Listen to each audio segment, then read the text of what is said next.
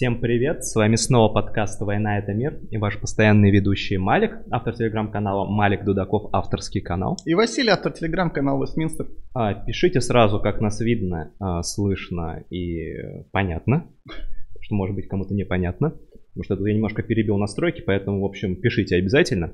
Вот, но надеюсь, то, что нас видно и слышно. Я пока сейчас дам анонс у себя в телеграм-канале. Mm-hmm.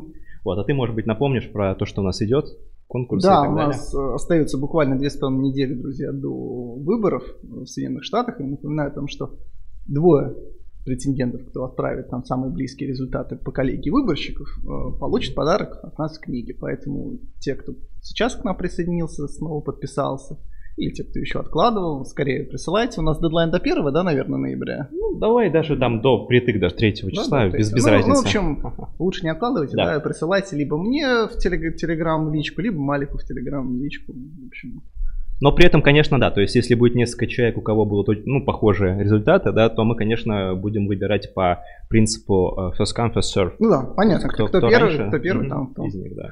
Тот и молодец. Да, все, я дал э, анонс, то, что у нас начинается стрим. И я думаю, можно обсудить, в общем-то, то, что произошло за эти замечательные 7 дней. Да, я думаю, что у нас сегодня получится действительно большой, э, потому что, понятно, у нас Америка приближается к своему кульминации, количество трэша и безумия просто возрастает до каких-то невероятных объемов, но и при этом, на самом деле, много любопытного произошло, страшного и в Европе, и в других частях света, но я думаю, все-таки стоит начать с Хантера, да. С нашего любимого Хантера, на самом деле, для кого-то, возможно, скандалы стали чем-то неожиданным. Про Хантера мы многое говорили, и даже сами по себе скандалы, мне кажется, они не настолько безумны, нежели чем все, что мы увидели потом. Как ты думаешь? Я, э, ну, смотри, мы как бы много чего увидели, да, и, э, наверное, в целом эта история довольно-таки безумная, и сколько лет она продолжается. Mm. Да, то есть мы об этом говорим uh, уже, по-моему, наверное, года с 18-го, да, потом в 19 году за это дело взялся Руди Джулиани, который немножко неловко этим всем занялся, скажем так, да, и при, что привело к расследованию демократов. Деркач на, на Украине. Украина гейт, импичмент Трампа за то, что семейство Байденов делало на Украине, но устроили импичмент Трампа, очень логично. Да, потом это как-то все ушло, то есть мы помним, там Руди Джулиани в начале этого года публиковал такой фильм о похождениях Байдена на Украине, но как бы он не вызвал резонанса, и все про это забыли, потому что уже там началась эпидемия, кризис, то есть как бы более такие актуальные моменты. Mm-hmm. Вот. Но я думаю, на самом деле, то, что Джулиани просто отошел от всей этой истории и как бы, ну, понял то, что, ну, ну, ну все.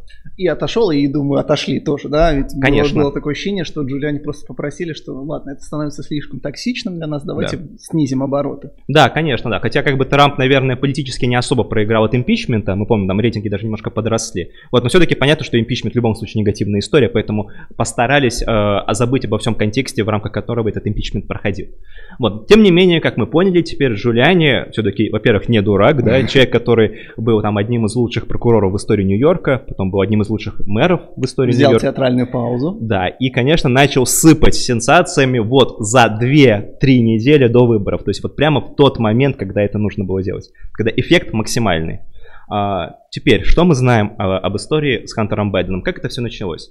А, и, в, в начале этой истории имелся некий ноутбук.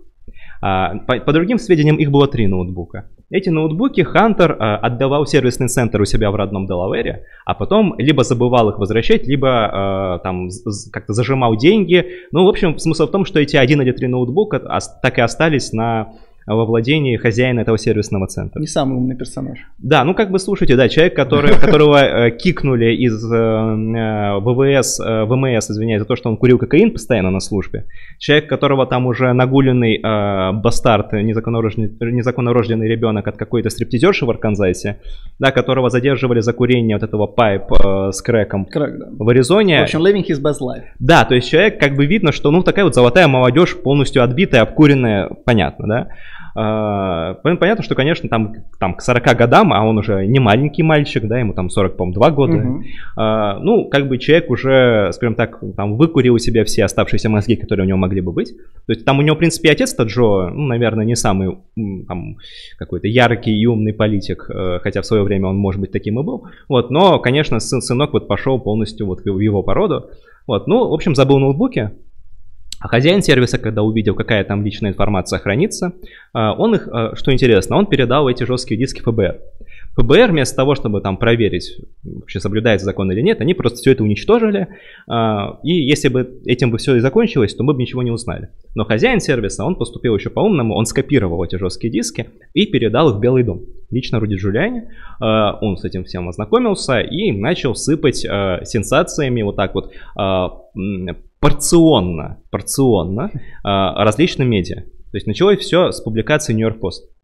И здесь, конечно... Ну, я думаю, дальше мы поговорим, да, да давай про... закончим со скандалом, чтобы мы потом, конечно, вернулись к социальным сетям, потому что, нас, мне кажется, это, конечно, самая главная история, но... Да. А, первым был Нью-Йорк Пост, было три публикации, затем uh, Breitbart э, публиковал позавчера и Fox News последний. Угу. Понятно, что это только начало вот этой череды. Да, то есть просто вот какое-то страшное дежавю у демократов, как я написал, вот э, почтовая эпопея Хиллари повторяется снова с документами Байдена. А, она повторяется, повторяется, а, и просто вот, наверное, каждый день на следующей неделе, может быть, через неделю, мы будем узнавать какие-то новые подробности. А, причем, что интересно, что интересно, да, а, интересна очень реакция компании Байдена. А, с одной стороны, они, конечно, там критикуют всех журналистов, кто посмеет об этом писать, но, но при этом они, во-первых, прямо не опровергают те mm-hmm. данные, Э, которые публикуются. Э, ну, говорят о том, что это какая-то такая вот компания русских по дезинформации, о чем мы тоже поговорим попозже. Вот. И во-вторых, конечно, э, они там требуют того, чтобы вот это, эти лаптопы им вернули домой. Жесткие диски, которые скопировал хозяин сервиса.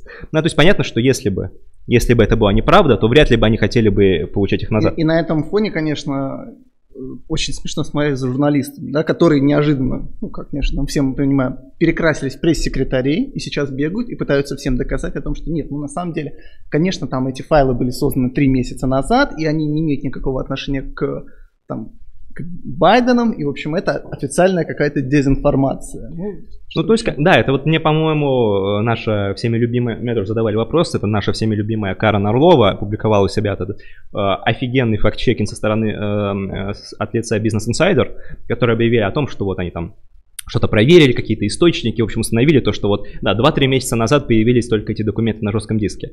А, о том, что э, он мог быть скопирован они не знают, видимо, да, о том, что э, этот жесткий диск мог хранить э, там доступ к почте, э, например, Outlook, который может синхронизироваться по облаку ну, в любое время, они тоже, видимо, не знают.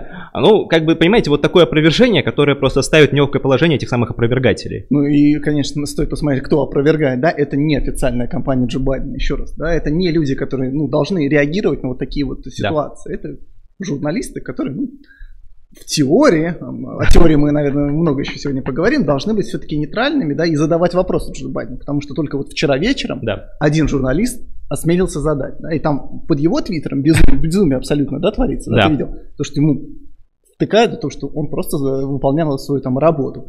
И Джо Байден недовольный, ну вот я знал, что ты меня это спросишь.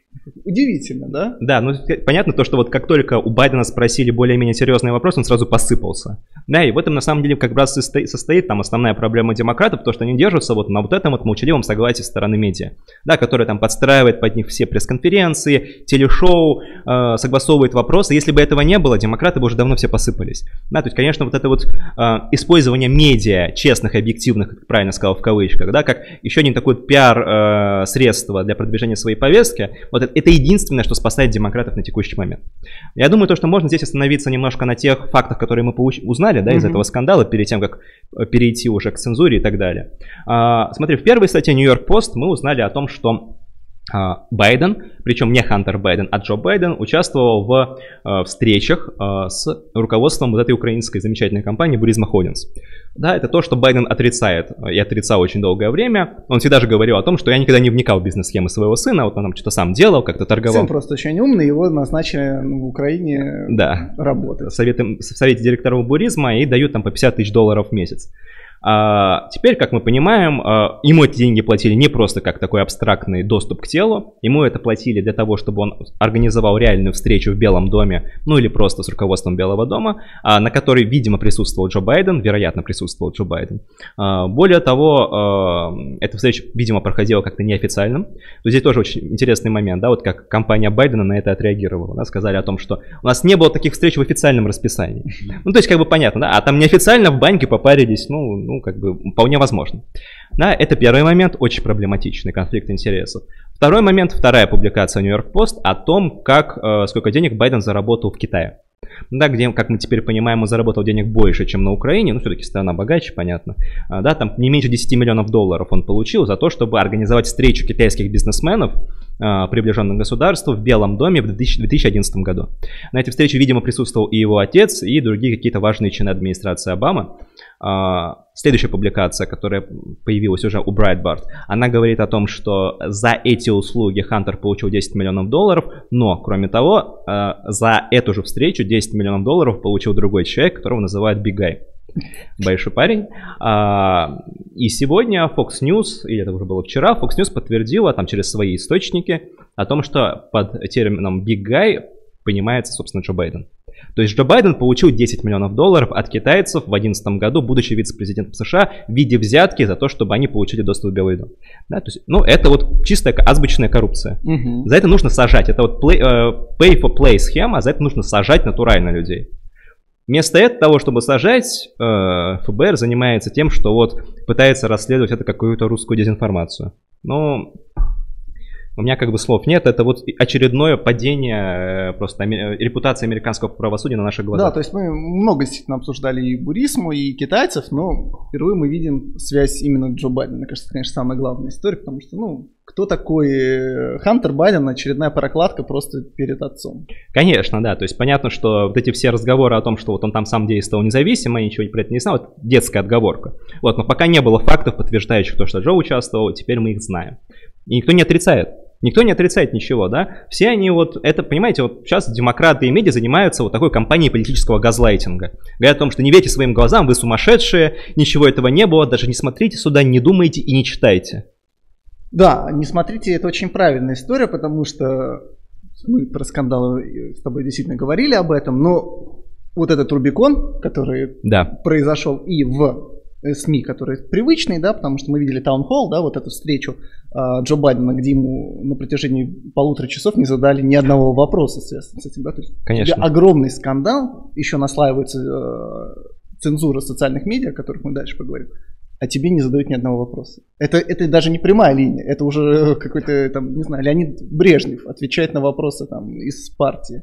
Это натурально так, да, и там опять же после этого таунхолла мы увидим скандалы о том, что там все э, э те, кто там находились в зале, там спичрайтер Обамы бывший, демократка, спонсор э, демок, э, э, демпартии в Пенсильвании, бывшие волонтеры компании Байдена, ну, в общем, как бы все, а все они как бы показываются как такие вот неопределившиеся избиратели. Да, как... Причем которых э, в прошлых э, программах тоже появлялись. То есть нормально, люди даже не парятся, тех же фигачат, чтобы даже э, человек, который просто смотрит телевизор, такой, ой, а где это его увидел уже? Вот, то есть у нас, мы любим смеяться, там некоторая часть, э, там, условно, российская оппозиция любит смеяться над тем, как дел, формируются эти вот прямые линии с президентом нашим, да, и там как ФСО тасует людей одних и тех же, да, но мне кажется, здесь работа еще топорнее, чем там, да, то есть там, если, условно говоря, какие-то люди повторяются, то здесь вот прямо напрямую ставят одних и тех же людей, называя их по-разному то колеблющиеся, то неопределившиеся. Бывшие республиканцы. Бывшие республиканцы, да, которым так понравился Байден, что они теперь готовы за него голосовать.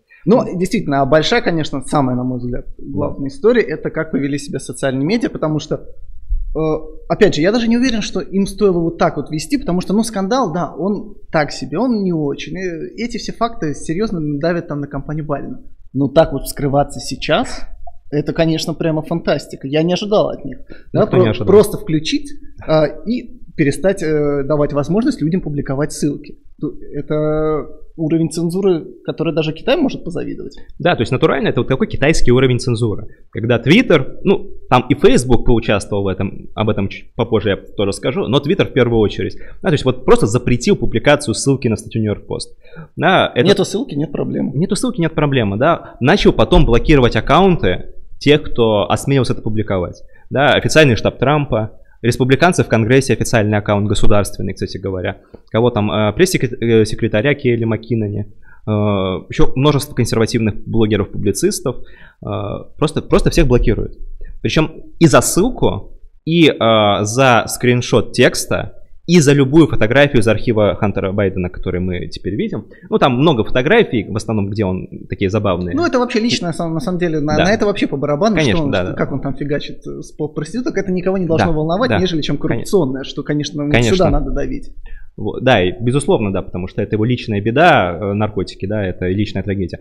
А, коррупция это самое главное, и здесь мы наблюдали, ну, вот просто невероятную реакцию Твиттера, вот, и, э, может быть, в меньшей степени невероятную реакцию Фейсбука, который просто честно сказал то, что мы будем занижать уровень дискуссии. Да, ты отметил, кого заблокировали. Заблокировали Нью-Йорк Пост, да, угу. четвертую или пятую газету, на секундочку, в Америке, да, да это не Нью-Йорк Таймс и не Вашингтон Пост, потому что я сомневаюсь, если бы они бы такое э, опубликовали, их бы заблокировали, а тут можно как бы не париться, заблокировать да. на полтора дня аккаунт и не приносить никаких, в общем-то, извинений. То есть мы видели два дня абсолютного безумия, и только когда ответная реакция дошла до каких-то уже невозможных тоже, да, там и а, мы поговорим про республиканцев, которые там вызывают к Сенату в очередной раз, а, Джек проснулся у нас, да, наконец-таки сказал, что, ну, в принципе, наверное, мы немножко переборщили, но это все остается, да, как бы мы будем немножко по-другому работать. Конечно, да, и там, ты помнишь вот самую, самую первую реакцию, где он пытался это оправдать, говорил о том, что, знаете, это неподтвержденная информация, которая а, была, э, была выставлена э, путем э, взлома, якобы, хотя не было никакого взлома, да,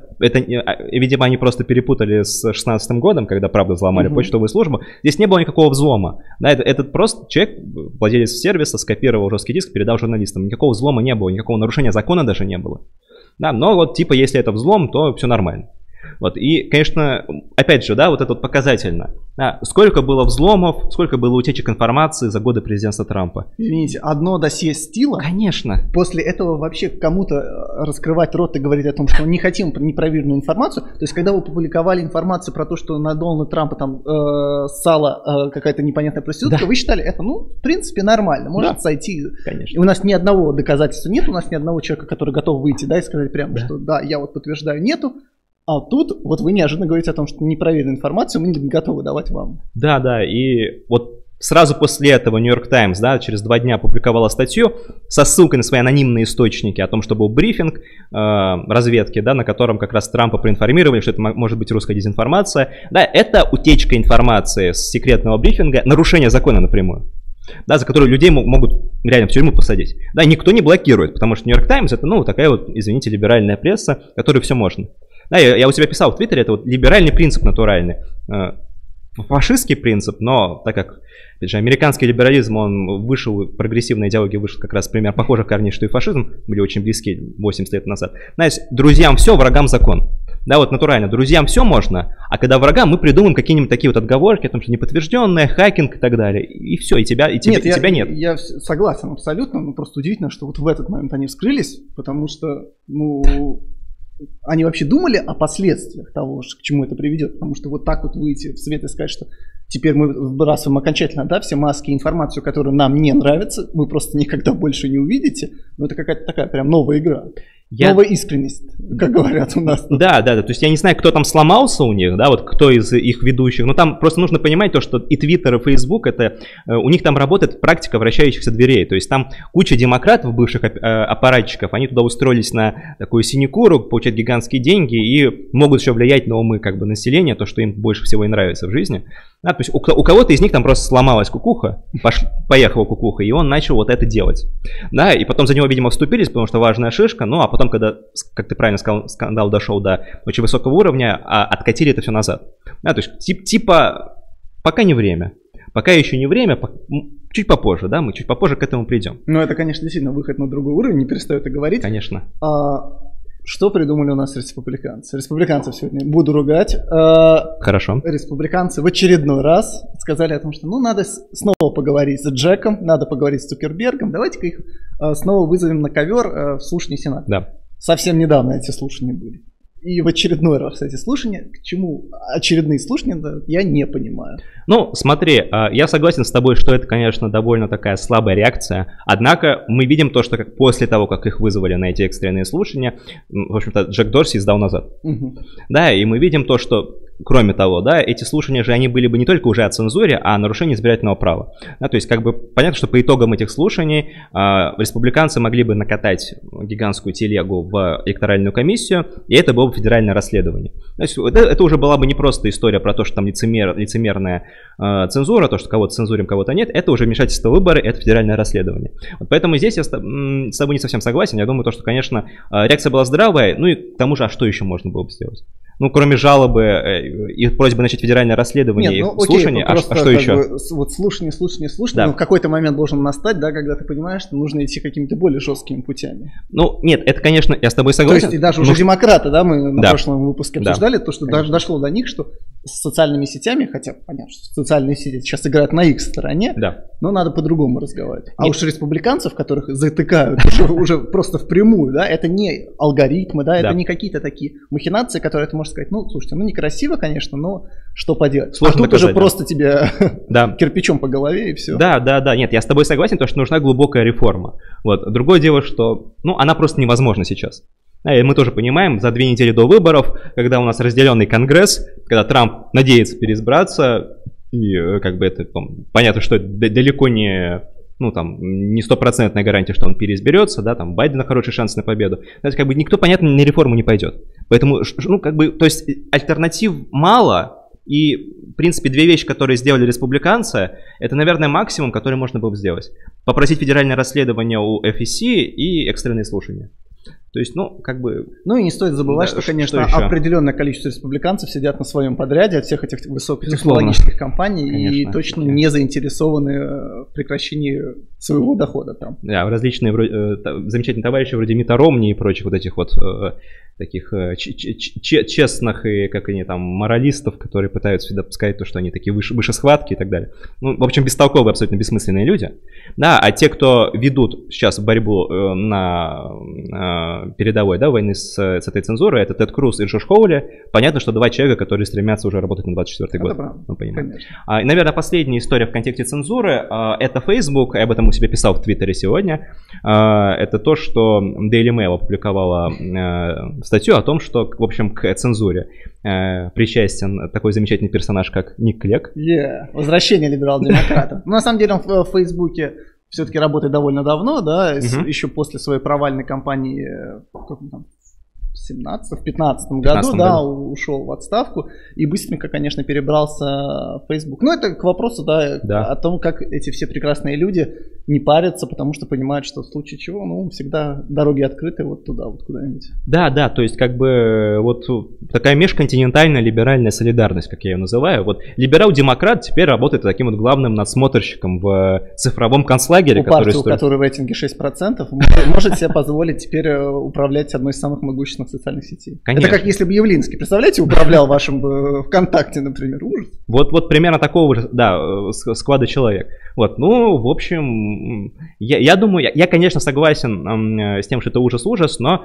мне нравится то, что соцсети сейчас вот очевидно переиграли. Да, то есть, кроме того, что им дали по зубам, но это, конечно, огромный удар по, репутации. Это вот... И так там все опросы показывают, что большинство американцев считают то, что соцсети, ну, как бы предвзято относятся к разным политикам. Да, теперь мы видим прямое доказательство, и это, конечно, ну, скажем так, еще а, больше усилит вот это общественное мнение за реформу соцсетей. Да, который, я надеюсь, там, даже не важно от исхода выборов, все-таки, может быть, там, на в рамках следующего президентского срока любого кандидата к этому вопрос придет. Да, конечно. Вот. Очень бы хотелось. И, наверное, последний момент, который я бы хотел сказать в контексте истории с м, э, Хантером Байденом, кроме того, что мы потом по вопросам пройдемся, это, а, опять же, вот те инсинуации, которые сейчас вот рассказываются о том, что это все желтая газетенка, что это все такие дешевые скандалы. Ребята, Нью-Йорк Пост, газета, у которой история 218 лет.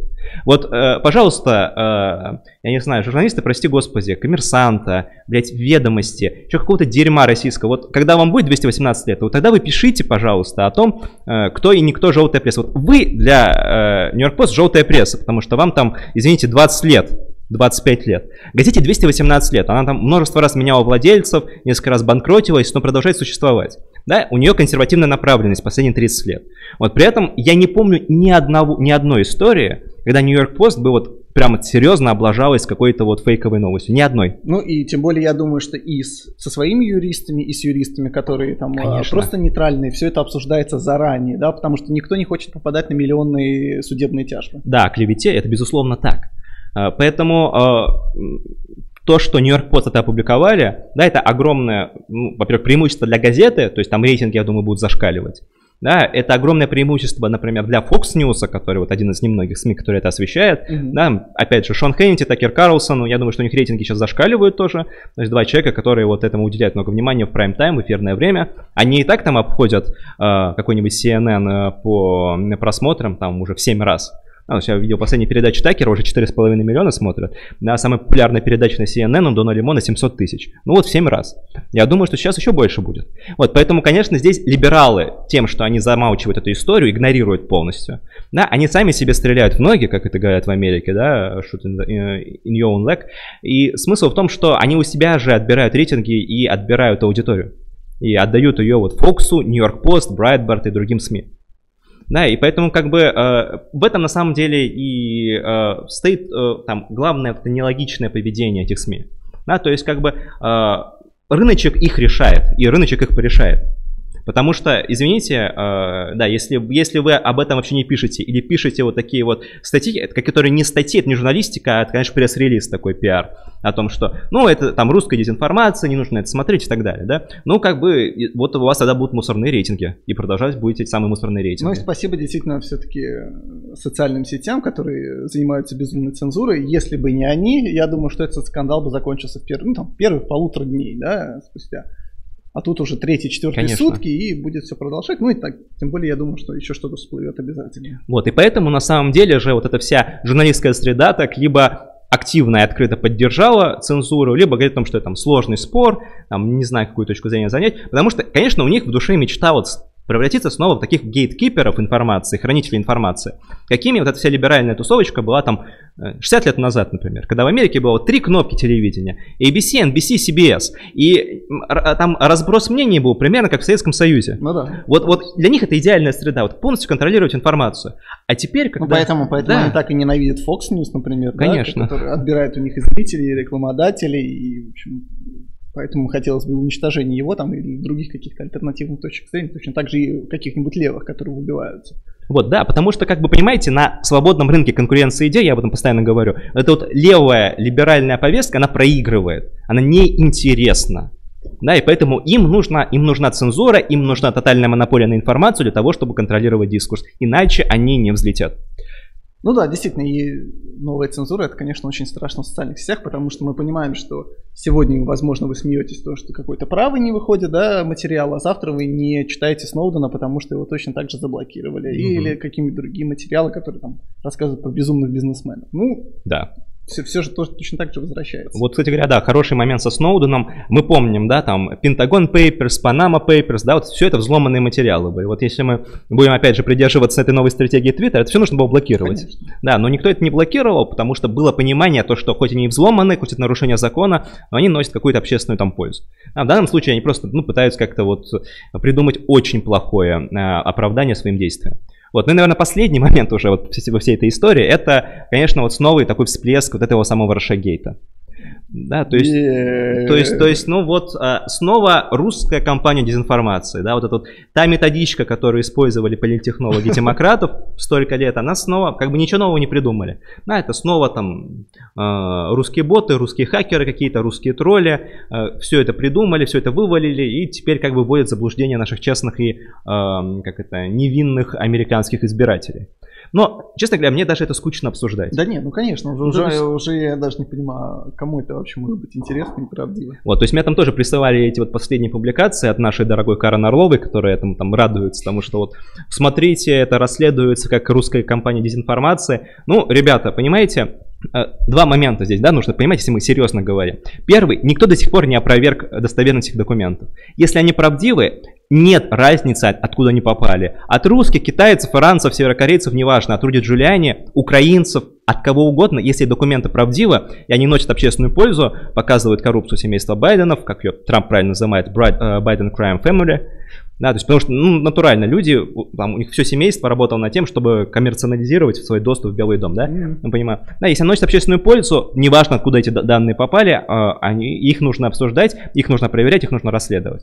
Да. Второй момент связан с тем, что, а, ну, извините, а, скажем так, никак, не, нету до сих пор, да, там, ни одного какого-то даже не знаю, косвенного факта о причастности кого-либо из русских к этой вот компании. Да, то есть мы понимаем то, что это модно обменять русских, русских, русских после 16 года.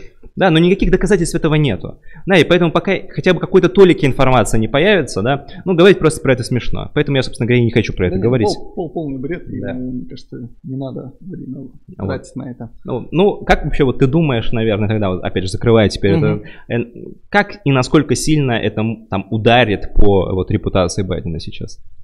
Слушай, ну мы понимаем, что большая часть кнопок, конечно, ничего об этом не скажет. И даже если будут какие-то новые у нас открытия с тобой, э, ждут нас, да, на следующую, возможно, неделю в понедельник. Мне Мгм. кажется, что-то снова опубликуется там дополнительно.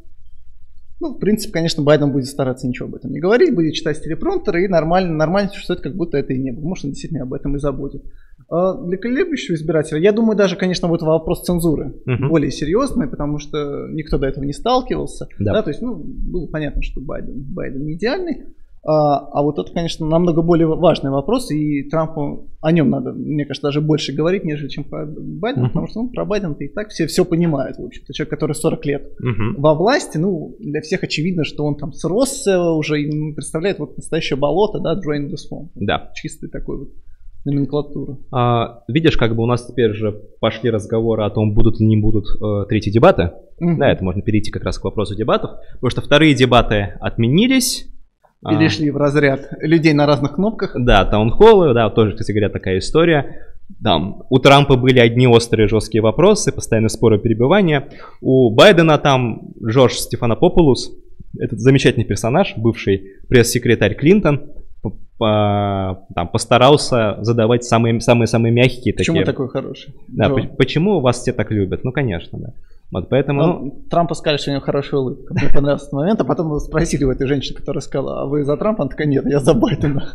Это было странно. Да, она потом кивала, и потом устроили ей доксинг в соцсетях, кто же она такая, почему же он похвали, посмела похвалить Трампа в прямом эфире, что это за э, предательница э, интересов партии и правительства. Нет, ну я думаю, что все-таки третьи будут. Мгм. Почему ты думаешь, что не будут? Ну, смотри, сейчас же как раз вот разразился скандал, я об этом сейчас не, э, писал у себя Мгм. в Твиттере, э, Из-за модератора. да, из-за модератора в Мгм. Телеграме, потому что как бы вторые дебаты там все вообще плохо закончилось. Стив Скали, да, давай про это поговорим, тоже история замечательная. Да, человек, который начинал свою карьеру в офисе Джо Байдена, которого представляли как такого объективного журналиста, продюсера CSPN, этого канала Конгресса США, а, он после первых дебатов еще опубликовал у себя э, в Твиттере вот эту замечательную фразу. Случайно не туда отправил свой твит, потому Да. что был direct messages, Ага. а вышло так, что в общий чат. Да, Энтони Скарамуччи, этот ярый оппонент Трампа, Клоун, в общем. да, который там три недели работал у него, Пресс-секретарем. даже, по-моему, главой А, аппарата, Ага. а потом уволился и стал таким оппонентом Трампа. В общем, э, как мне реагировать на его риторику? Э, Твит провисел двое суток. Э, Стив Скали сказал то, что меня взломали. I was hacked. I was hacked, да. А, Написал заявление ФБР, чтобы начали расследование. Кошмар, да? Просто такой бумер, конечно. Вот, ну, а он еще, ты помнишь, он же удалил даже свой твиттер Да. на несколько часов, потом восстановил этот твиттер, потом сказал, что я написал заяву, а потом выяснилось, что э, это все было, конечно, ну, очевидное Да. вранье, но как бы для всех это все было понятно. И это уже не первый раз, когда его ловят вот на таком, что I was hacked, потому что там в 2012 Ага. году была, а в 2013.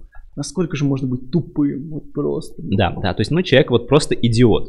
Но, ладно, хватило там чести самому признать то, что да, это я все придумал, но при этом он тоже в своем оправдании там, там с такой, на- накатал тоже э, заявление, он там написал о том, что Трамп виноват во всем. Потому что, Трамп взломал его. А, потому что Трамп как бы э, расстроил его так своей риторикой, э, критической, да, что вот у него так все в душе плохо было, и он написал вот Скоромуче. А потом, в общем, в общем, вот так вот по- посыпался человек. Но смысл в том, что, да, он признался, то, что соврал, его отстранили от работы на неопределенный срок, даже не уволили, ну, надеюсь, уволят в итоге.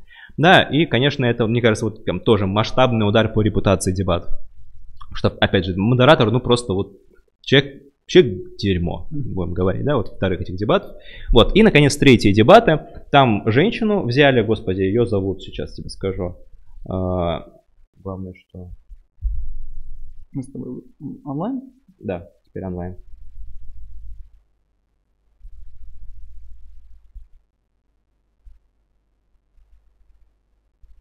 Так, э, да, мы, мы продолжаем. А, Мгм. Так, я думаю, то, что мы там начали говорить как раз вот про эту женщину, Мгм. да, э, Кристиан Уилкер, я снова про нее скажу. Э, С 2004 года спонсор Демпартии. А, замечательный человек, один из адвокатов Рашагейта, который всю эту историю продвигал. А, при этом, как ты правильно сказал, мы там начали говорить, а, имеет право выбирать темы. Абсолютно безумно. То есть просто, то есть вы представляете, что это, эти темы не выбираются за счет социологических опросов или там э, темы заранее э, согласовываются между там, компаниями кандидатов и, например, модератором. А тут бамс, я вот хочу поговорить про экологию. Ну ладно, значит будем говорить про экологию. Извините, за все три, трое дебатов, которые там вторые не состоявшиеся, третьи, которые сейчас будут, никто не выбрал тему, например, миграции. Да. А очевидно, что это важнейшая тема, извините да. меня. Внешняя политика, никто не говорит про это. Тоже, э, но ну, мы понимаем, почему, да, эти да, темы. Давайте, давайте про зеленый э, вот Green Deal будем говорить все дебаты. Вот это классно. Конечно, да. Мы, и мы понимаем, да, почему не, не выбирают миграцию, внешнюю международную политику. Потому что две выигрышные темы для Трампа. Да, и никто не даст Трампу как бы блистать. Вот, вот и все. А где Байдену, в общем-то, сказать нечего, потому что 8 лет вице-президентства Байдена, ну, кроме того, что была бесконтрольная миграция, миграционный кризис, там, 14 года, да, 15 года, у него нет ответа, как с этим бороться. Кроме того, мы помним всю эту провальную внешнюю политику, да, там, Ливия, которую превратили в средневековье, там, самый крупнейший рабовладельческий рынок теперь находится. Сирия, провальная абсолютно политика. Из Ирака вывели войска, потом пришлось снова вводить, да, ну, то есть, как бы, нет ни одного эм, ни одного момента, где вот там, не знаю, внешняя политика Обамы и Байдена что-то что-то что-то принесла ну, полезного. да, если бы выбрали тему коррупция, например. Конечно, да. И как бы отреагировала бы, например, компания Байдена, она бы сказала, ну вы что, обалдели, это что за подыгрывание в сторону Трампа? Да, да, ну, ну в общем, я надеюсь, я надеюсь, что третьи дебаты все-таки пройдут даже с таким ведущим, mm-hmm. потому что у Трампа все-таки уже теперь будет возможность хорошо пройтись именно по коррупции. Да, то есть, опять же, Майк Пенс показал на дебатах вице-президентов, ну, он профессиональный дебатер, да, у него это получается, у Трампа, может быть, не получится. Если ему зададут какой-нибудь вопрос неинтересный, э, Трамп скажет, Хороший вопрос, но я сейчас хочу поговорить про коррупцию. И две минуты вот спича отличного. Это можно сделать. Главное, конечно, для Трампа все-таки серьезно подготовиться. Вот первый дебат он не готовился совсем. Подготовиться, э, там, запомнить какие-то фразы, чтобы быстро их проговорить. Это нужно сделать.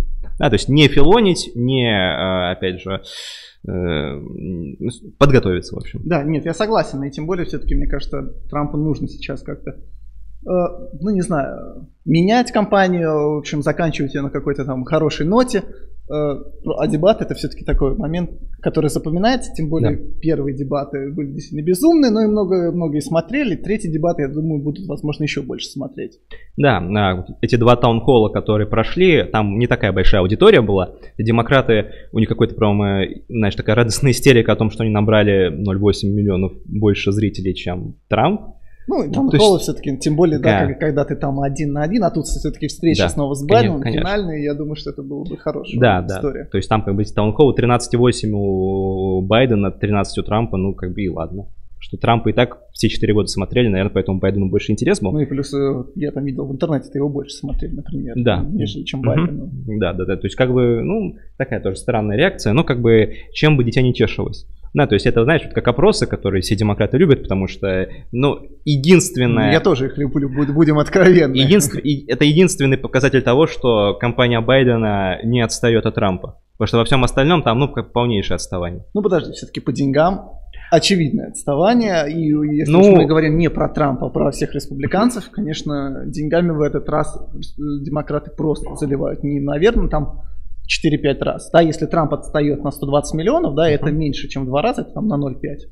0,5 раз, угу. то там, конечно, 4, 5, 6 раз э, разрыв это просто... Я даже не понимаю, куда они там вот 40 миллионов на штат тратят. Представляешь, какие колоссальные деньги, да, в, в один квартал. Угу. квартал. Ну, там смотри, как бы, опять же, здесь тоже э, такие немножко интересные цифры. Э, например, э, вот демократы, которые избираются в Конгресс, они отстают от республиканцев по деньгам, да. Демократы, которые избираются в Сенат, они как раз превосходят. Угу. Э, у Трампа, э, там, если мы посмотрим в целом по сбору весь этот год, у него все-таки денег-то больше, он и собрал, потратил, чем Байден. Да, просто последний месяц, за последний квартал у него меньше. Да, это вот э, август-сентябрь самые успешные месяцы. Да, но это как бы вот единственный момент тоже, кроме опросов, где э, там у Байдена есть некоторое преимущество, хотя он тоже гораздо меньше, чем было в 2016 году, когда мы помним, у Трамп э, собрал 380 миллионов потратил, да, а Клинтон собрала под 800 миллионов, то есть была почти двукратная разница. Вот, но это не сильно помогло. Но это, конечно, тоже к вопросу о том, э, как быстро Трамп тратит деньги. Это тоже, мне кажется, довольно важная история. Да, ну, ну просто... То есть ну... в августе, да. июле, угу. там в начале сентября просто они сожгли колоссальное количество денег. Это к вопросу о его предвыборном штабе, который, мне кажется, конечно, странным. Странно видит Ну, себя. смотри, как бы вот по полевой работе они обходят Байдена вчистую. Мгм. Да, то есть они проводят там, как я уже говорил, миллион встреч с избирателями в неделю. У Байдена полевой работы почти нет, хотя у Клинтона она была и довольно сильная. Да, по цифровой работе Трамп обходит Байдена тоже в разы. Да, то есть я вот буквально сейчас занимаюсь как раз анализом всего, что он делает в цифре. Ну, там, условно, приложение Трампа скачивается, по-моему, в 120 раз чаще, чем приложение Байдена, например. Да, Ну, ты знаешь, вот, а, Тр- Трамп, вот этот самый Трамп-фон, который они сейчас запустили, это такая система, которая позволяет удаленно людям, так, ну все нормально, э, удаленно людям, э, да, все нормально, удаленно людям совершать звонки друг другу. ну, я понял, как избирательно. фон, фонбанк такой. Да, да, да, да, да. У Байдена, например, такого пока нету. Да, э, Ну, нет, то есть- это, все классно, и не хочется Мгм. как-то пытаться Да. тоже, например, британскую политику, да, смешивать с Соединенными Штатами, но э, иногда такое ощущение, да, как в 2019 году, когда у лейбористов была действительно большая энергия, там, и куча людей, и полевая работа была неплохая, да, там, потому что молодежь намного легче сопрягать, да, и Мгм. там звонки Мгм. и так далее, и было ощущение, что вот энергия, энергия, Мгм. энергия, но потом мы знаем, как все закончилось полным разрывом. Да. Я не говорю о том, что у Трампа был Мгм. полным разгромом, это очевидно не так, но просто, конечно, мне кажется, какие-то вот такие легкие, или, может, не самые легкие проблемы, мне кажется, важно все-таки тоже подсветить. Вот, поэтому, э, в общем-то, вот э, мы помним 16 год. Трамп, у Трампа было преимущество по цифровой работе, соцсети э, и э, вообще онлайн-сегмент. У Клинтона была полевая работа и телевидение. Ну а сейчас у нас сравнение, у Трампа полевая работа и цифра, у, у Байдена телевизор остался. Да, то есть Ну и Бай- де- деньги для финального пуша. ну, пуш, он идет как раз на телерекламу в основном, Ну да. да. то есть полевой работы они так и нормально не проводят, да, то есть, ну, кандидат из телевизора, да, то есть я не уверен, то, что это как бы ему поможет, и я не уверен, то, что это э, выигрышная стратегия, но они на этом зарабатывают колоссальные деньги, они их друзья в медиа. Ну И и, поэтому, конечно, конечно, это- я думаю, что говоря про выборы, Да. потому что выборы на самом деле даже ближе, чем вам кажется, Две недели. потому что идет э, уже активно и почтовое голосование, и голосование досрочное. Да. 26 миллионов. Мгм. То, то есть я в прошлом под- э, подкасте говорил о том, что колоссальная цифра, но сейчас уже просто огромнейший. 26 миллионов это практически одна четверть тех, кто проголосовал в 2016 году. То есть впереди еще две недели. Я Мгм. думаю, что явка уже практически, например, в Вермонте штате Мгм. 45% Мгм. от 2016 года, Мгм. да, а там в Мичигане 35%, в Висконсине 35%. Нет, она много, много, много и везде. Она- нет, она будет повыше, чем в 2016 году. Просто, ну, я тоже об этом говорил. Мне кажется, то, что ну, в день выбора просто меньше людей. Ну, просто придут республиканцы, потому что Ну, мы видим конечно, да. все-таки разрыв. Мне казалось, что разрыв будет сокращаться, да, между теми, кто Мгм. придет э, в первые, ну, Да. точнее, в те дни, как до выборов официально, да, Да. и потом. Но нет, все-таки разрыв так и остался. Огромное количество демократов сейчас идет. Мгм. И там, я думаю, что если вот сейчас, например, скрыть бюллетени и посмотреть, да, то там Байден выигрывает там, Кон- 70 75 на 25, а может быть даже 85 на 15. Нет, ну не 75 на 25, я думаю, то, что 70 на 30. Ну да, ну, ну в общем, Примерно, а- да. а- Примерно, да. очень хороший Два, разрыв. два к одному да, примерно, Очень да. хороший разрыв. А Мгм. день голосования, это, конечно, будет абсолютно такая республиканская волна, там 80 на 20, условно. Да, да, примерно так оно и будет. Ну, ладно, тоже, ну, я думаю, тоже 60 на 30. Ты немножко так повышаешь, да? Но смысл, да, я с тобой согласен здесь. Момент очень важный. Сейчас вот выходит статистика по регистрациям новых избирателей по штатам, да, вот как раз тоже очень хороший момент, потому что как бы не опросы голосуют, а избиратели голосуют. Мгм. Да, и как раз вот э, там, например, в Пенсильвании 150 тысяч новых республиканцев зарегистрировалось за этот год. 52, 52 тысячи демократов только. Да, то есть вот, э, по-моему, Пенсильвания, Мичиган, Аризона и Джорджия, а, не, Аризона и Флорида. Четыре штата, где вот прямо очень силь- си- сильный перевес по новым избирателям, республиканцам, чем демократам. Конечно, э, там, ну, не нужно думать то, что все республиканцы за Трампа, все демократы за Байдена. Понятно, то, что там как бы И огромный блок еще тех, кто не Не- аффилирован, не аффилирован с партией. Но тем не менее корреляция, конечно, есть, да, республиканцы все-таки чаще будут голосовать за Трампа, там, условно, 90% плюс, да, демократы, наверное, тоже примерно там 85% плюс будут голосовать за Байдена. Вот поэтому здесь, конечно, а, республиканцы лидируют по новым избирателям и очень сильно. Да, то есть тоже как раз, по-моему, Вассерман, э, Дэйв, Дэйв Вассерман приводил статистику, то, что в 2012 году вот в Пенсильвании а, демократы по э, регистрациям превышали, превышали республиканцев на полтора миллиона. Да, в 2016 году сократился до миллиона двести, и сейчас 950 тысяч всего лишь. Демократов больше, чем республиканцев. Да? да, и это как раз те избиратели, которые будут голосовать. Это очень хорошая история для, как раз Ну, для кампании действительно, Трампа. Думаю, даже тут вопрос не про избирателей, тех, кто за демократов, и республиканцев, а, конечно, гонка э, вытащить тех, кто не голосует вообще, потому что это тоже огромный блок, и их важно как-то загнать там уж Трампа на участке. Нет, ну понятно, что, конечно, да, те, кто не приходит э, обычно, да, то они... Ну, в 2016 году уже мы видели, да? Огромное, огромное количество. количество людей, да. Вот, но мы сейчас, как, опять же, видим вот эти вот, э, там, условно, Байден проводит свои мероприятия, на которые никто не приходит. Это последнее было веселое, я кидал в Твиттере, где там из, гудками пытались заглушить. Да, он теперь, он теперь на машинах. Вот. Э, Трамп снова вернулся в свой распорядок, многотысячные ралли, и опять статистика по ним там условно 40% кто приходит на ралли Трампа демократы, там 35 30% тех, кто никогда не голосовал раньше. Да, то есть понятно, что обычно, если человек видит кандидата в президента, у него есть такой личный контакт, то его, скорее всего, э, выше вероятность, что он придет проголосует, и выше вероятность, что придет проголосует за этого кандидата. Uh-huh. Да, то есть личный контакт, он почти всегда работает. Э, поэтому как раз в Америке и популярна вот эта вот концепция retail politics называется, да, retail campaigning. Да, то есть, когда ты у тебя вот такой ритейл, ты прямо ездишь, э, жмешь руки, вот, ну да, пожму ну, слушай, ну мне кажется, конечно. сейчас это уже и везде, да. А ну, ну тогда, ну, конечно. Нужно, нужно везде присутствовать, нужно со всеми встречаться. Безусловно. Нужно со всеми говорить. Вот, но как бы Байден, например, он старается больше по телевизору. Джо. Да.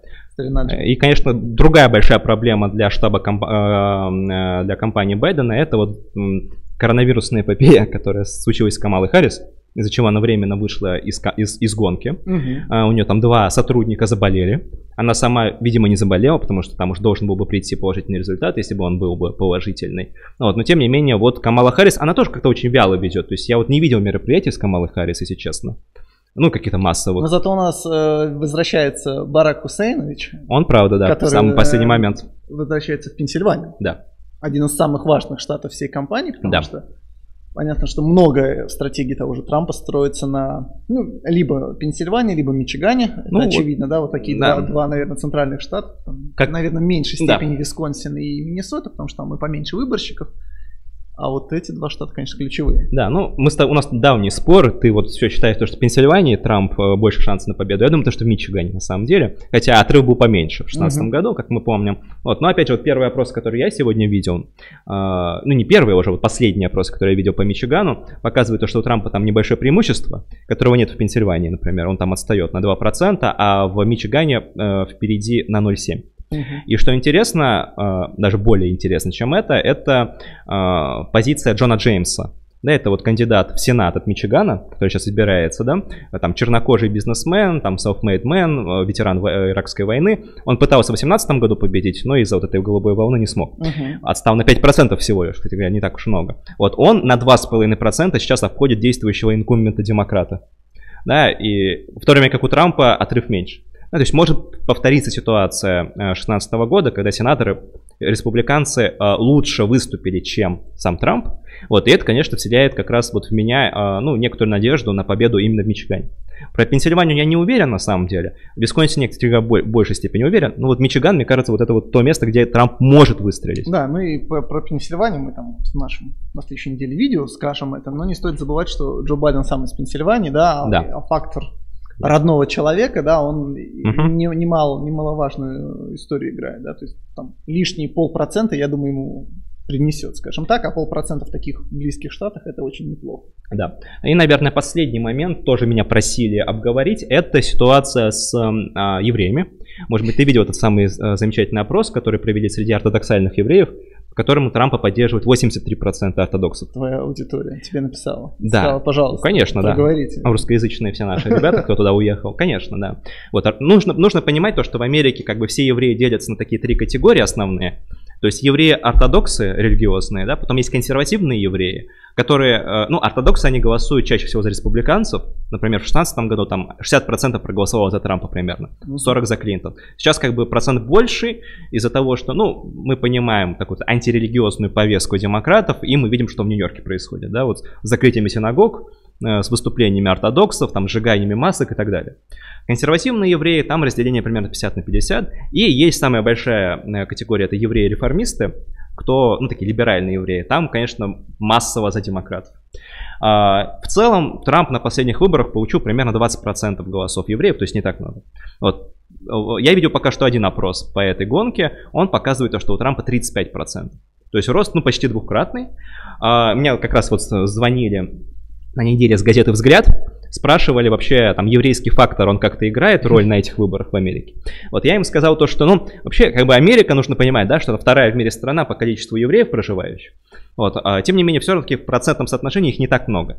Да, больше всего евреев проживает в Нью-Йорке, там почти 10% населения, всего штата, даже не только города, это евреи. Mm-hmm. Ну и, собственно говоря, опять же, вот многие там альтернативно правые любят задавать вопрос, почему вот евреев так много там среди медийщиков, банкиров и так далее. Ну, потому что они очень активно, ну, их много живет в Нью-Йорке, где эти институты находятся, поэтому да, там академии и так далее. Ты, кстати, видел, да, mm-hmm. интересный демографический опрос, потому что к 2040 году и консерваторов, и ортодоксов станет больше, чем либеральных евреев. То есть, потому что рождаемость да, выше, да. Рождаемость выше, mm-hmm. и, в общем, да. вот такой невероятный фактор о том, что евреи mm-hmm. в США в разы либеральнее, да, евреев в том уже Израиле, да. но, в общем, на этом прекратится.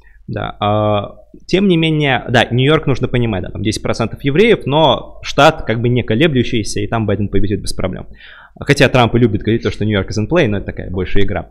А, тем не менее, есть один штат в Америке, это Флорида, где евреев, ну, примерно там 2-3% среди избирателей, и штат, в котором, ну, как бы иногда даже считанные доли процентов, они могут повлиять на исход выборов. Поэтому во Флориде поддержка евреев Трампа, поддержка его политики произраильской, э, опять же, поддержка там хотя бы того, что Трамп не выступает за закрытие синагог, например, да, это может ему помочь в день выборов. Даже доля процента такая небольшая.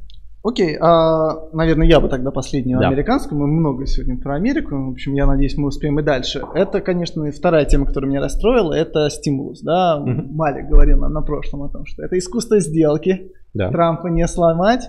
Но мы видим, что, к сожалению, угу. э, Трамп не единственный игрок в этой истории. Угу. Видим и демократов, которые, ну, очевидно, да, не согласны. Видим, что, кстати, прогрессивное крыло демократов согласно. Угу. Да, люди обычно, которые больше всего не согласны с да. республиканцами. Ну и, конечно, в очередной раз просто изумляешься, насколько республиканцы не понимают вообще своего избирателя, да, и насколько это странная партия, вот если мы не берем Дональда Трампа, который как раз понимает, что хочет избиратель и пытается провести этот стимул, да, сенаторы, которые прямо говорят о том, что нас не поймет избиратель, если мы вот увеличим госдолг там на 1 триллион долларов о чем вообще ты говоришь, когда у тебя один из самых больших кризисов экономических прямо сейчас? Какой, о каком там, не знаю, режиме сбалансирования книг, там, бюджеты, можно вообще говорить, блин, обо, э, обожаю этих людей, конечно, а, с фискальным консерватизмом. Ну, я здесь так скажу, э, я думаю то, что республиканцы, они как раз понимают примерно состояние экономики в своих штатах, например, да, mm-hmm. и мы видим то, что республиканские штаты, они уже активно выходят из кризиса, даже без этих денег. Да, вот Fox News приводил э, недавно статистику по безработице по либеральным штатам усредненный и по консервативным. В либеральных штатах безработица 10,5% сейчас, то есть очень высокий уровень, очень кризисный уровень, то есть это вот Калифорния, Нью-Йорк, где все закрыто, народ без работы сидит. А в консервативных штатах безработица 6,1%. То есть почти на 80% Нет, ниже. Я не помню, по-моему, это Рон Джонсон, да, Рон Джонсон. Он сказал о том, что, слушайте, а нет, это Ларри Кут был, по-моему, uh-huh. сказал замечательную фразу, которая о том, что, ну, мы американское же общество, если у нас кто-то обанкротится, это же значит новые возможности. Ну, конечно, он ну, во всем прав. Ну, слушай, ну нет. Creative ну, destruction. Нет, я понимаю, это, это, это же... я понимаю, что под выборы это плохая да, стратегия. вот именно. Да. И тем более, как бы, это не проговаривается в открытую, в конце концов. Если ты так думаешь, пожалуйста, за три недели до выборов оставь это мнение при себе. Нет, я с тобой согласен, хотя, опять же, вот если мы посмотрим на, на тех, кто, наверное, обанкротится из-за этого, да, там, ну, э, кто, авиаперевозчики, вероятно, да, там, сети кинотеатров, ну, то есть, ну, там такие ну, бизнесы, ну, слушай, которые... это же тоже люди. Нет, это тоже это люди. потянет за себя. Это тоже люди, это тоже там, понятно, что это будут там, опять же, эм, ну, условно говоря, увольнения, там, 50-70 тысяч человек, кто работает на авиалиниях, но это не так много, и главное, я, честно говоря, сомневаюсь, то, что это, ну, вот, тот избиратель, который голосует за республиканцев. Потому что... Ну, ну, я не знаю, ну какой-нибудь люди, которые работают в аэропорту Остина в Техасе, ну почему нет? Ну нет, говоря. а те, кто работает в аэропорту кем? Таможенниками и охранниками, они будут продолжать работать, как они работали. Мы же говорим про авиаперевозчиков, это стюардессы, да, это, я не знаю... Эм... Ну, авиамеханики же, наверное, они тоже прикреплены за компанию. Ну, авиамеханики прикреплены, они, наверное, ну да, за компанию, но они найдут себе новую работу, вот и все. Ну, то есть, ну, ну нет, понимаешь, я, я, понимаешь, я, я совсем здесь... не согласен с, с, с, поним, да, да и, ну, как бы и там, ну, слушай, 50-70 тысяч человек в масштабах Америки. Окей, да, это может повлиять на исход выборов, может не повлиять. То ну, есть, ну, просто за три недели вот Нет, так, я, я понимаю то, что это как бы... Выражаться, я, согласен, что... я согласен, то, что это bad optics, да, я согласен то, что, наверное, нужно было принимать какой-нибудь стимулус. Да, ну, Трамп принял принципиальное решение, пошел. Так, все нормально у вас? Да, пошел на риск определенный. А, ну, мы посмотрим в день выборов, да, это сыграет или не сыграет свою роль. Честно говоря, а, ну, я, я сомневаюсь. То есть я с самого начала скептически относился к а, возможностям принять этого стимулюса еще раньше. Угу. Вот потом на прошлой передаче, правда, говорил, что, наверное, примут. А теперь, видимо, уже не успеют принять. Конечно. А, потому что, опять же, сейчас еще одну тему нужно будет обсудить, это Эми Кони Барретт, ее слушание начавшееся. Давай быстренько проговорим, а потом она уже спрашивает про, про, про, про Францию. Да. А, последняя тема по Америке будет. Вот, а, из-за как раз назначения Микони Барретт, наверное, времени у них и, и не найдется. Угу. Вот, да, нет, э, э, это, конечно, история, наверное, не самая позитивная для Трампа, я согласен. Вот. Но ударит ли она сильно по, по его возможностям переизбраться? Ну, не знаю. Ну, посмотрим. Тем Пос, более, посмотрим, тем более осталось совсем мало две, времени. Две недели, да. Дайте людям денег. А ну-ка уйдите, э, любители свободных этих кстати, рынков. Кстати говоря, э, хороший опрос э, был проведен... Гэллопом? Не Гэллопом. Гэллопом ты имеешь в виду о том, что большинство американцев да. чувствуют себя лучше. Кстати, тоже очень хороший момент. Мне в личку начали писать люди с вопросом, ну, а Гэллоп не республиканский ли постер? У меня был такой фейспалм. Да, очень хороший вопрос ты правильно напомнил, я про другой тоже говорил, сейчас тоже про это тоже скажу, да, 56% американцев вопросе Галлопа считает то, что они сейчас даже живут лучше в условиях кризиса эпидемии, чем угу. 4 года назад. Да, очень интересный момент. За счет роста экономики, за счет снижения налогов. А, когда Буш-старший, последний американский президент, проигравший на перевыборах, а, пытался переизбраться как раз, да, только 38% американцев отвечали утвердительно. Обама переизбирался 44%. Сейчас у Трампа 56%, да. Но это тоже определенный показатель. А касательно того, что я хотел сказать, по-моему, это был опрос NBC, угу. который э, дал, э, они там сквозь зубы э, признали то, что большинство избирателей возлагает ответственность за отказ принятия стимулуса на Нэнси Пелоси, чем на Трампа. Да, хотя Трамп об этом во всеуслышание сказал. Да, тоже интересный момент, поэтому... Э... Ну, завидел, да, на этой неделе ее интервью. Фантастическое да, тоже. Да, да. Безумно. Где, где ее снова спросили, э, по-моему, Вулф э, Блицер, да, CNN, а там тоже у него был... Она сказала, что CNN республиканцы. Республик... Да? То есть, в общем, человек, конечно, тоже в своей галактике живет. Да, ну, 82 года, как бы все понятно. А, ну ладно, последняя тема. Это назначение Эми Кони Барретт. Эми Кони Барретт... Э, Прошло как по маслу. Слушания, да. Они проходят, они там. Э, я, да, не, ну, мне кажется, то, что она, конечно, выступает на слушаниях лучше, чем кто-либо другой из вот последней истории. Не, не вижу ни одной какой-то вот темы, которой демократы даже смогли придраться. Ну, кроме ее взглядов, понятно, да. Там очень много, множество коллег приглашали, да, то вот резонансное было видео слепой девушки, uh-huh. студентки, которой Эми Кони Барретт помогла устроить хорошие условия обучения в университете Нотр-Дама, где она преподавала. Э, даже главная демократка в комитете юридическом Дайан Файнстайн в итоге сказала то, что я э, поражена, э, приятно удивлена вашим интеллектом и вашими способностями. И выписали ее из демократии. Да, и там сразу тоже начался такой молдаун, то есть просто истерика о том, что Дайан Файнстайн, да она придает интересы партии, да что же она говорит. Ну, ну тоже к вопросу, да. на самом деле, Геран... Геран... Геронтофилов, да? Да, то есть человеку сколько там, за 80, да? 80 и он, да. И он сидит совершенно спокойно. Угу. Кого не возьми сейчас в Соединенных Штатах, это люди, в общем, да. очень немолодые в основном. Конечно, я думаю, то, что если бы Эми Кони Барретт ее принимали какое-то другое время, там, в 19 году, скажем, да, то, ну, я думаю, что там, может быть, дюжину демократов бы даже наберось, как бы ее за нее проголосовали, потому что придраться не к чему, ну, кроме взглядов.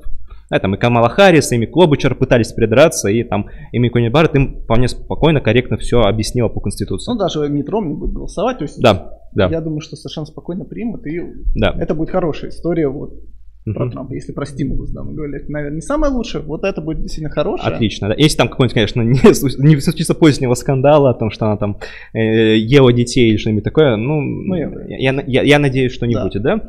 А, а, как мы знаем, а, Линдси Грэм, а, он обещает то, что ее утвердят, по-моему, 26 числа. За неделю. За неделю до выборов, да, ровно за неделю до выборов. Вот, а 22 будет голосование уже в юридическом комитете, потом слушание на общее собрание всех сенаторов и 4 дня. И потом голосование по ней. Я думаю, что все республиканцы поддержат.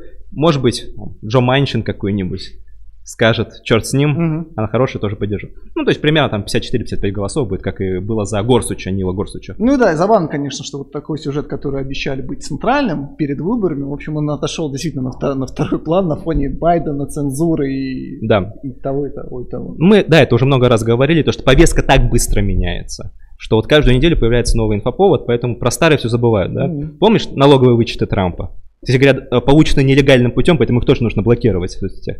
А кто про них сейчас вспоминает? Да? Слушай, коронавирус, Коронавирус? Трампа, уже кажется, что это вообще в какой-то Да. другой реальности было. И Конечно. о том, как- Мне больше, всего, конечно, понравилась история, что он хотел в футболке Супермена выйти. Жалко, это была бы хорошая история, бы, если бы он вышел и Нормально. порвал бы на себе. Нормально, Было бы да. Нормально. У, по-моему, у Жени Фельдмана была истерика по этому поводу в Твиттере. Я его не читаю, он у меня давно уже в блоке, и, наверное, я у него тоже в блоке, но э, мне периодически присылают э, вот этих наших доморощенных опусы, там, всяких Карен Орловых и Фельдманов и с просьбой, а это правда? Прокомментируйте. Слушайте, я дерьмо не комментирую. вот Да, да, давай про... Всё, да, дальше. Париж. А, Франция. Действительно, безумно абсолютно и поражающий своей жестокостью убийство Самуэля Пяти. Да. Так звали э, 46-летнего если- или 47 47-летнего учителя, который преподавал Да. в пригороде Парижа, рассказывал детям про историю, а, Мгм. обществознание, ну и о том, как это все видится со стороны Франции. Да, и совершенно понятно, что в 21 веке стоит говорить об этом, об открытости и понимании того, что ну, как бы мы можем говорить о чем угодно, потому что у нас свобода слова, и Да. вот, например, есть карикатуры на самые разные там истории, да, Да. будь то ислам, будь то там христианство и так далее, ну, тем более, как мы понимаем, Франция более светская, чем там, Восточная Европа, да, например, поэтому Да. себе может как бы себе это позволить. Тем более у нас Ну, перед- мы скажем Ближний Восток. ну, и, ну, Ближний Восток это вообще другая история. Да. Да, тем более перед нами э, пример Шарли Эбдо, да, безумная история 15 года, расстрел редакции. И вот теперь э, молодой человек, МБХ Медиа написала «Выходец из Москвы». Тоже, как можно вот так поесть говна на ровном месте, я не понимаю, но... Коренной москвич. Да, но МБХ Медиа, наверное, умеет это делать. На самом деле понятно, что чеченец, семья беженцев, Мгм. мы понимаем, что чеченская община это две европейские страны, это Австрия, ну, в меньшей степени, наверное, Польша, Прибалтика и, конечно, Франция, да, Да. где, в общем, огромное тоже комьюнити, а, который еще в конце 90-х начал приезжать, в начале нулевых, а сейчас это действительно такое вот большое комьюнити. Мы помним, помнишь, недавние войны их. А, не помню точно, французский город, это не Париж, да, г- между ближневосточными Мгм. группировками и чеченскими. Да. Потому что там ближневосточные в очередной раз продавали наркотики, а эти Ага. там вышли на тропу войны с ними. Мгм. И вот, э, вот этот прекрасный молодой человек учился в этой школе. В этой школе, в этом классе было еще определенное количество мусульман тоже. Как только они увидели эти карикатуры, э, пожаловались в семьи, началась откровенная травля. Мы видели в Фейсбуке сейчас активно ходит э, видео э, отца одной из э, девочек, который говорит о том, что нужно отомстить. Да? Ну, и мы понимаем, что э, особенно в мусульманском мире, когда ты говоришь, что отомстить, да, ну, значит, надо, надо взять, э, надо, надо, в общем, действовать активно, да, это не какие-то просто критика, да, это там не заява в какую-нибудь там директору, да, а вот просто то, что мы увидели, отрезание головы. Да. Абсолютно ужасная история. На самом деле во многом повторяет английскую историю. Мы с тобой говорили Ли Рагби, а, английского солдата, который в казарме о, неподалеку от Лондона, да, там Улвич, да, вот эти знаменитые э, военные казармы, который выходил на улицу, его несколько чернокожих сомалийцев подкараулили, тоже отрезали голову и несколько часов ходили, помнишь, на, там на камеру их Да. снимали, они там зачитывали какие-то свои речи. А, ну и вот э, пар- пар- парнишку застрелили, Нормально. Теперь, конечно, вопрос ко всем этим родителям, да, людям, которые, в общем, ответственны на самом деле за вот это убийство.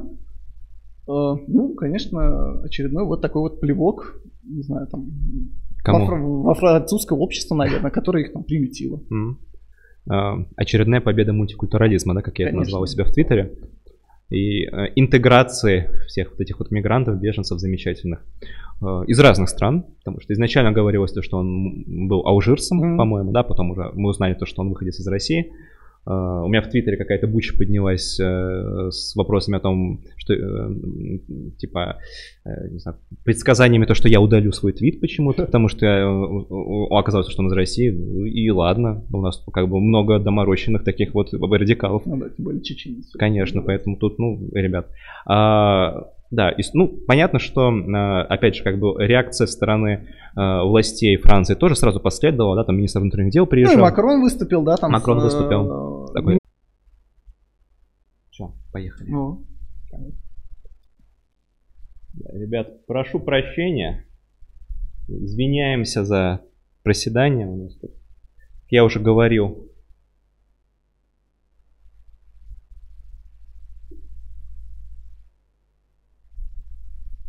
Мы с тобой появились? Ну, должны. Да. Да, Ура. появились. Старый дом дореволюционный, дореволюционные коммуникации, дореволюционный интернет, поэтому проблемы. Это просто французские власти решили, что мы слишком выходим за грани. Да. А, на чем мы с тобой остановились? Слушай, на Макроне и на, на том, что он предприним, предпримет сейчас. Да, его... ну, опять же, мы не видим никаких депортаций, мы не видим, наверное, ну, открыто как минимум, да, борьбу с закрытыми обществами, которые во Франции мы понимаем, там, религиозными экстремизмами. Вот. А, ну, а действительно, Макрон взял на вооружение, да, такие вот немного правые термины, потому что мы понимаем, что впереди у нас выборы в 2021 году, и Макрону надо как-то говорить о том, что я, я понимаю ваши печали, я понимаю ваши заботы. Повесточку отрабатывать, да? Вообще интересно то, что, конечно, ну, такое интересное время сейчас для правых, да, мы же понимаем то, что в условиях, условно, карантинных... И закрытия полностью границ. Да, то есть как бы та самая бесконтрольная миграция и миграция беженцев, она закончилась сама собой. Да, и поэтому я предлагаю поговорить про другую, конечно, тоже большую, на мой взгляд, историю. Это ага. выборы в Вену, да. в столицу Австрии, которую просто разгромно проиграла партия, партия Свободы, Свободы в Австрии, да, которую в свое время еще на прошлых выборах в Вене набирала 32%, да, огромный процент. И... Что снова упало? О, господи. Пошли. Да. Э... Прошу прощения, да, у нас э, совсем плохо сегодня с интернетом, видимо, поэтому... В общем, мы начали говорить про Вену. Да, и... ну и про, про Вену, про рекордное падение, да, на 25%. Ну и действительно, ты правильно отметил, что популистам, конечно, и правым популистам нужно заново пытаться понять свою электоральную стратегию. То есть партия Свобода Австрии это, конечно, такой уникальный пример, потому что вот этот скандал с Ибицей, мы понимаем, что это тоже такая подстроенная история, история, которая специально была на то, чтобы э, выкинуть их из коалиции, скуриться, да, но в любом случае мы сейчас видим, что правые как-то заново пытаются понять, где они находятся и что им делать. Малик, мы с тобой онлайн? Да, да, мы, я просто постоянно слежу, потому Хорошо. что там у нас микрозависания бывают. А, окей. Вот, а, ну а так в плане, конечно, в Вене триумфально выиграли социал-демократы. Ну, uh-huh. это, конечно, их такой stronghold и да. главная электоральная база в Австрии. Это Вена. Вот, ну, конечно, 42. Да, ну мы подробно обсуждали вот перед скандалом, который ты правильно сказал про партию Свободы. Угу. Значит, это, ну, старейшая, наверное, правая партия вообще в Европе. Одна из самых успешных. Да, которая еще после Второй мировой войны сформировалась. И не секрет то, что там в ее основе стояли бывшие э, так, сотрудники СС, да, как мы знаем, то, что Австрия, она же не прошла через политику денацификации, потому mm-hmm. что показалось, что мы типа жертва, тоже интервенция. Ну да, и в отличие от того же ГДР, ФРГ, да, там, в общем, Поэтому довольно да, быстро вы вывели войска из советские. Конечно, и... да, да. Э, есть замечательный фильм э, «Третий человек, The Third Man», как раз вот о жизни послевоенной Вены э, в 40-х годах. А, рекомендую посмотреть. Ну, вот как раз когда еще там Вена была поделена да. там на советскую, французскую, английскую, американскую части, там как раз американец приезжает и, в общем, сталкивается всем этим ужасом, нищетой mm. этого богатого, но разрушенного города после войны. Вот. И да, партия старейшая, успешная, которая уже пару раз входила в коалицию правящую, но теперь ее вот так вот просто, ну, такими дутым скандалом, но хорошо сконструированным, в общем-то, выводит из политического пространства. Да, 7%, 7% конечно, тут нечего говорить, это колоссальный провал для них. Э, ну и я думаю, идут, конечно, годы на то, чтобы вернуться да, на какой-то там политический олимп нормальный. В общем, отстраивать партию надо. Да. Ну и, наверное, последняя угу. электоральная тоже история, которую, да. которой хотелось поговорить, это выборы в Новой Зеландии. Да. Джакинда наш э, может праздновать тоже успех. А, то есть мыть. А, все, все, все, идет дальше. я, надеюсь, так это осталось. Да. А в Новой Зеландии либористы набрали просто фантастические 49%, да, последний, ага. последний раз они набирали после войны, Второй мировой такой результат. Ну и, конечно, тут несколько, наверное, причин. Это, во-первых, в общем, они довольно успешно взяли и такого умеренно права даже избирателя, да, потому что uh-huh. у них были в коалиции Новая Зеландия First, да, такая партия популистская правая, ну, uh-huh. довольно умеренно. Они не прошли, да, у них было на прошлых выборах там 9%, они были в коалиции с ними, uh-huh. сейчас они получили всего лишь 2,5%. А, вот этот весь электорат перетек, я так понимаю, к ним, потому ага. что, ну, мы, конечно, много тут шутим про Новую Зеландию, но это не, не, невозможно сказать, что это какой-то ультралевый рай, да, то есть она, конечно, там такая вот типичный политик 21 века, про то, что какие-то периодически безумные вещи говорит, но в целом либористская партия, да, она старается какую-то такую умеренную идеологическую нишу держать. Оружие у всех отобрали после О, шутинга. Оружие, да. Ну, это действительно одна из таких больших-больших историй. В целом-то мы понимаем, что, конечно, рейтинг это за счет коронавируса, но коронавирус, мы понимаем, что Новая Зеландия находится в такой жопе мира, да, будем откровенны, что Конечно. к коронавирусу там просто тяжело добраться. Да. Да, и, например, в отличие от. Англии, где практически такие же были э, меры, кроме закрытия границ. Ну и Новая Зеландия намного легче закрыть границы, конечно, чем Англия. Да, ну и нужно понимать тоже, вот многие люди удивляются, Новая Зеландия, она там на картах это не типично, но она размером как раз с Британию, и там на вот этих двух островах живет 3 миллиона человек. А Англия такого же размера, там живет там 65 миллионов. Да. То есть как бы понятно, что когда у тебя 3 миллиона, а, очень много людей живет удаленно на Ну и фермах. два, два города, да, условно, Веллингтон и, И Окленд, да. Все. То есть, конечно, да, гораздо проще условно э, бороться с эпидемией, потому что все у себя дома сидят там в паре километров друг от друга и нормально себя чувствуют. Но при этом, да, мы понимаем, что у них довольно льготные условия, но экономика упала на 12%. И МВФ говорит о том, что это один из самых сильнейших падений для вот этого океана, да, даже на этом фоне. В общем, Австралия смотрится не так плохо. Вот, а... Ну, я думаю, то, что эффект как бы маленькой экономики. Конечно, да, да. На фоне, в общем, лейбористов очень сильно просела национальная партия, да, вот вторая, правая, Да. как такая э, главная большая партия, то есть они там получили, там, 28-29%, смешно. Зеленые остались при своем, и, наверное, любопытно, это успех ACT, да, партии э, либертарианской, Да. Алик, тво- твоих, твоих товарищей. Да. А, в Сколько общем, они получили? они получили 8, они 10, Хорошо. ма- 10 мандатов, 8%. То есть, в общем, такое довольно классическое либертарианство. Но я думаю, успех, конечно, связан с тем, что они в список свой включило большое количество людей, которые вот были против нового оружейного закона, да. Ага. То есть там э, и охотников, и сторонников вот, э, свободного ношения оружия. Ну а так в целом, да, она, конечно, такая вот э, свободный рынок, помощь там китайцам, очень либеральное миграционное законодательство. Ага. Ну, в общем, Все правильно. ну, шо. Вот. А- а, ну и в целом, конечно, будет тоже любопытно на них посмотреть в парламенте. Вот я думаю, то, что тут совсем кратенько э, во время этих выборов основной скандал, который разразился, он тоже касался цензуры, М. того, что вот эту- у самой популистской партии убрали Facebook страницу.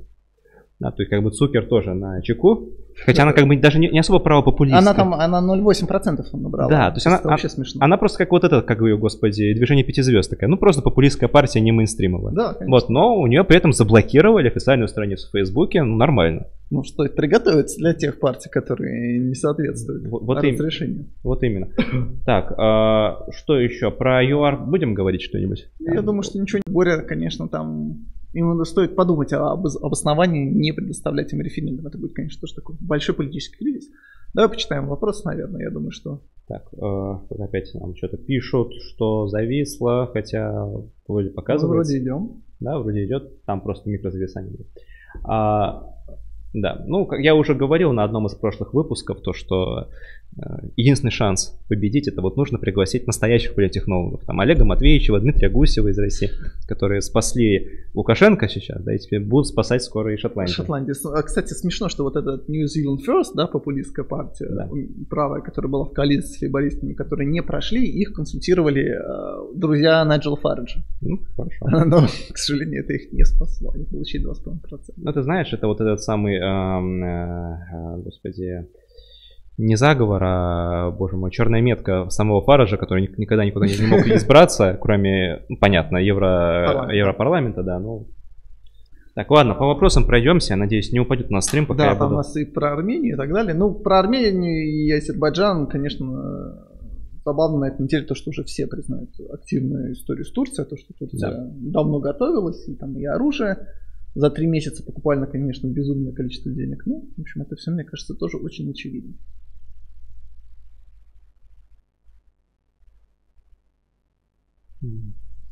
Да, говорят то, что... Ну да, у нас вся либеральная тусовочка, в общем-то, игнорирует скандалы по Байдену. Ну, все-таки слово Медуза написала. Все-таки, да? написала. Через На третий день? Да, да, ну, это, хотя, хотя бы, Хотя бы, не да. похвалят их там, где В- должны похвалить. В обкоме, где сидит Пархоменко, там Конечно. Atlantic Council, где... Евгения Марковна Альбат скажет, вы что, вон из профессии, Конечно. как она может. А, Про салафизм мне интересно. Реформация христианства. Господи. Жижик. Малик, ты живой и легитимный. Так, да, ну Трамп танцует на ралли под этот UMCA. Ну как, Борис Николаевич. Многие так и посравнивают. Ну да, отлично. Точно так же вот эта шутка, которую мне уже успел надоесть, то, что Трамп сказал о том, что если он проиграет, он может уехать, все начали травить про Януковича. Ой, То есть, в общем, Ростов это вот, ну, это баян такой, что... да, как бы, ну блин, ну придумайте какую-нибудь шутку хотя бы нормально. Франция не через такое проходила, пишет нам человек из Франции. Ну, Ну, конечно, оккупация, помнишь, немецкая. Было даже потяжелее. ну ты знаешь, все-таки правительство Виши, на мой взгляд, было не самым плохим, будем откровенны. Ну, оно даже, это, ну, просто как бы государство-сателлит немецкое. Ну, Быстро упало, когда потребовалась какая-то помощь, э, помощь помощь из Германии закончилась. А, ну, там же есть теория о том, что, в общем, правительство Виши это были, э, наоборот, патриоты, люди, которые понимали, что в какой-то момент нужно спасти хотя бы каркас Франции, да, поэтому... Ну, да, маршал Петен, да, Да, его сдача и- в Париже и так далее. Да, ну да, это, конечно, ло- логичная теория, просто, как мы знаем, она а- опровергается тем, что, в общем, никаких там каких-то документов, фактов из этого архивов Петена нету, которые говорят о том, Нет, ну, что я он- думаю, что он внутренним чувством руководствовался, да, о том, что Нет, ну, на- надо подобрать этот руль, чтобы его не оккупировали. Да, в итоге все равно Францию оккупировали, да, Да. в конце концов, Да, да, да, да. даже Виши. Но это уже когда у немцев стало совсем все плохо на фронте. Мгм.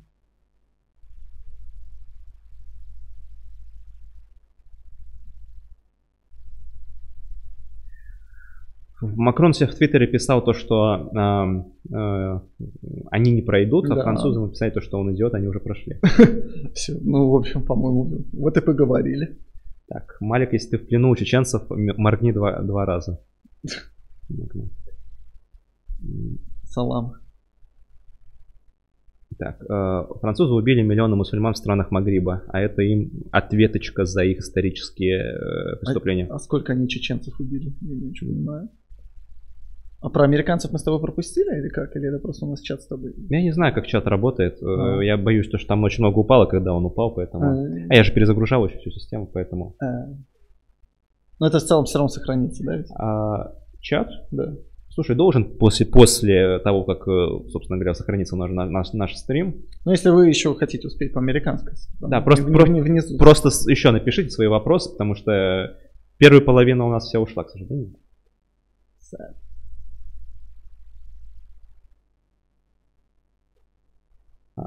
Правильно то, что в Австрии не было дена- денацификации, потому что общество сдвигается сильно влево в большевизм.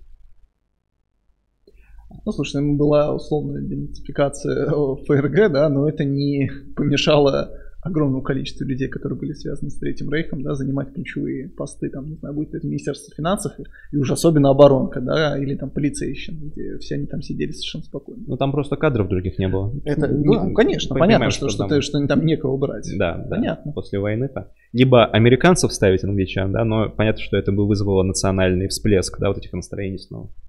Так, стоит Просто ли... потом все Да. вот эти люди, которые прошли Третий Рейх, совершенно спокойно, да, там вошли в Христианский Союз, и там в Свободную партию, и там Ну даже да. на кто-нибудь социал-демократов, и совершенно спокойно себя чувствуют. Ну да.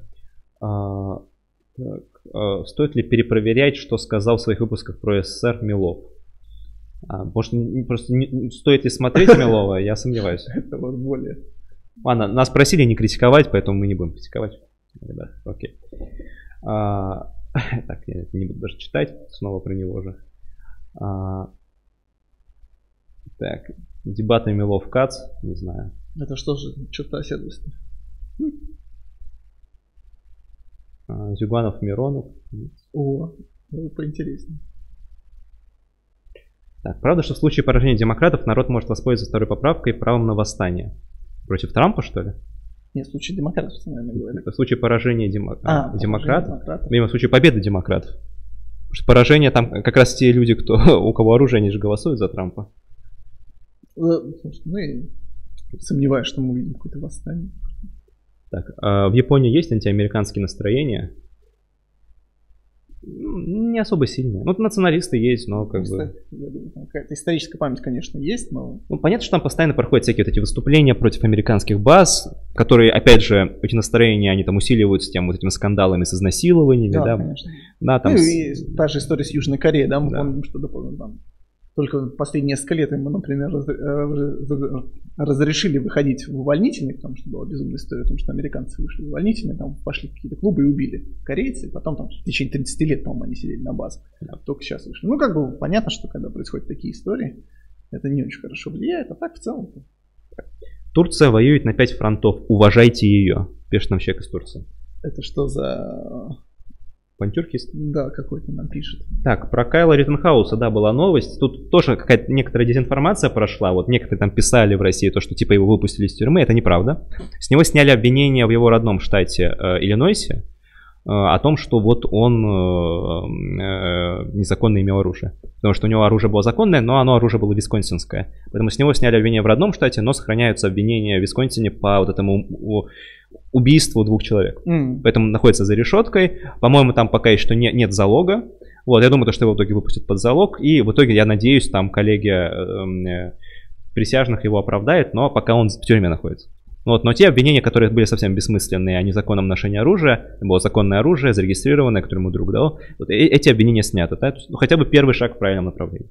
Да, на самом деле, кстати, долго его может Я думаю, что по залогу довольно быстро выпускают, нет? Ну, видимо, знаковое резонансное mm. это, поэтому его даже, знаешь, держат на, э, ради его безопасности, чтобы там его там... Ну, понятно, что до, около его дома будет полное безумие, там пикеты постоянные, да, ты сам понимаешь, ну, медиа. Да, то есть мы видим, как вот, например, Дерека Шовина, да, этого э, полицейского, его же арестовали в июне, а отпустили только в сентябре, то есть три месяца он... Кстати, интересно, где он сейчас? Слушай, ну где-нибудь дома? Скры- скрывается, да. А, где-нибудь дома, да, да, там в каком-нибудь месте. Потому который... что тоже же очевидно, что такой объект всеобщей ненависти. Нен... Да, да, в отличие от Риттенхауса, то, конечно, Шовина прям все ненавидят. Но, да, под залог его выпустили. Ну, там, как, знаешь, это обычная ситуация, полицейский профсоюз же всегда есть, которые тебя заплатят. Полиция, она всегда такое привилегированная часть общества, у них там и лучших адвокатов наймут профсоюзники, там, полиция. Вот хорошо, когда люди коллегиально защищают интересы.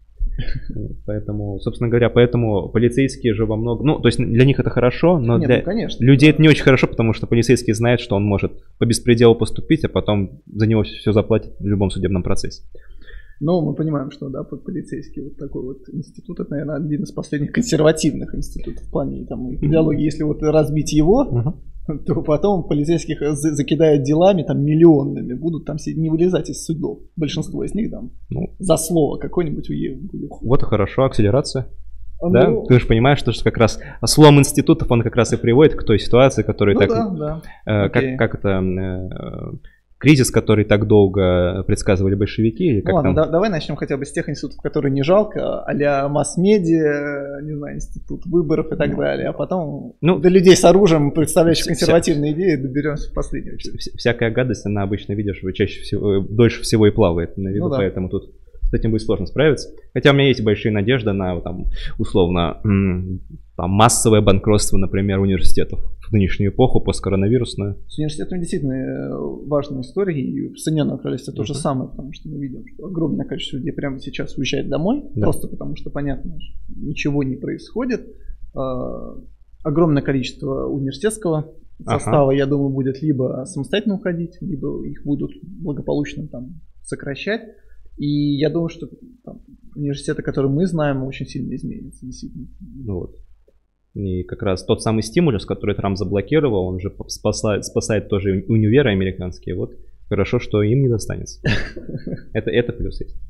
Ну да, напоминает то, что Франция проходила через там революцию французскую, не одну, там три революции было. Люди ждут гильотин, что ли, я не понимаю. Ну, да. Чтобы сказать, что, ну, в принципе, не так плохо, что на улице.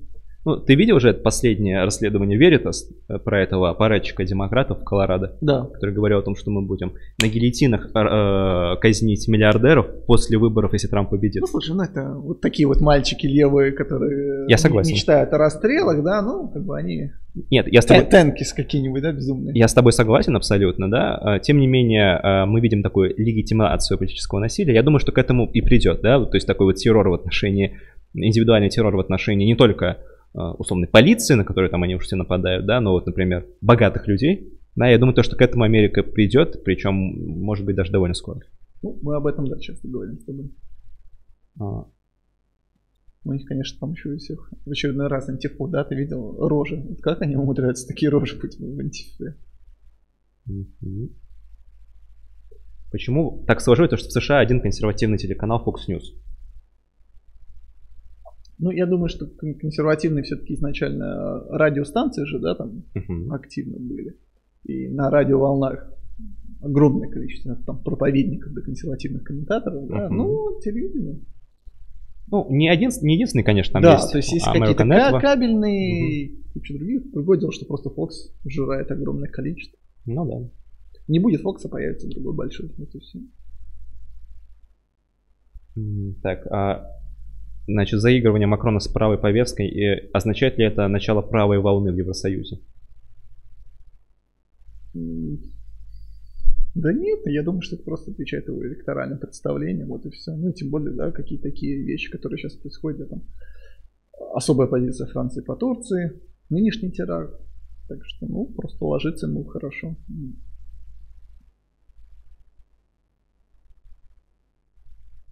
Так, что вы имеете в виду под зарегистрацией новых избирателей? Ну, э, имеется в виду, что вот люди там просят себе бюллетени, например. Готовы проголосовать удаленно. Mm-hmm. Вносят себя в списки. Избирателей. Почему Тэтчер отдала? Что должно уже? Уже должно. Mm-hmm. Опять легли, ну да. Все? Да. Да. А про Гонконг мы говорили. Спрашивали про Гонконг. Ну, действительно, к 80-м годам было невозможно удерживать его, это надо понимать. Это было бы и тяжело, тяжелая экономическая, политическая тогда момент изоляции. В общем, была какая-то очередная ошибка там, о том, что Китай, наверное, гарантирует какие-то политические свободы, которые будут прописаны в документах. Ну и нужно понимать, что все-таки там, с, Кита... с Гонконгом было огромное количество историй. Можно вспомнить 60-е, когда активно там выставали не про западные какие-то или про демократические элементы, а супер было популярное левое движение студентов, которые были абсолютно уверены о том, что вот идея Мао, они отличные, и нужно там Гонконгу быстрее к ним стремиться, и там были британские военные силы, которые там дислоцировались, и полицейские силы, там просто натурально уличные бои были. Поэтому, в общем, с Гонконгом, конечно, такая долгая и тяжелая история в Британии.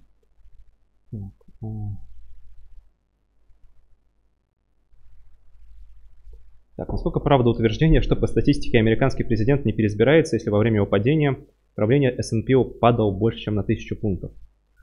Ой, ну, честно говоря, чушь полная. А, смотрите, во-первых, какая разница, на сколько пунктов он упал, если это не говорит о процентном соотношении. А если у тебя S&P был 100 пунктов и упал на 1000, да, это минус 900, это как считать, да? Если у тебя S&P 1000 пунктов и упал на 1000, это сколько, 0?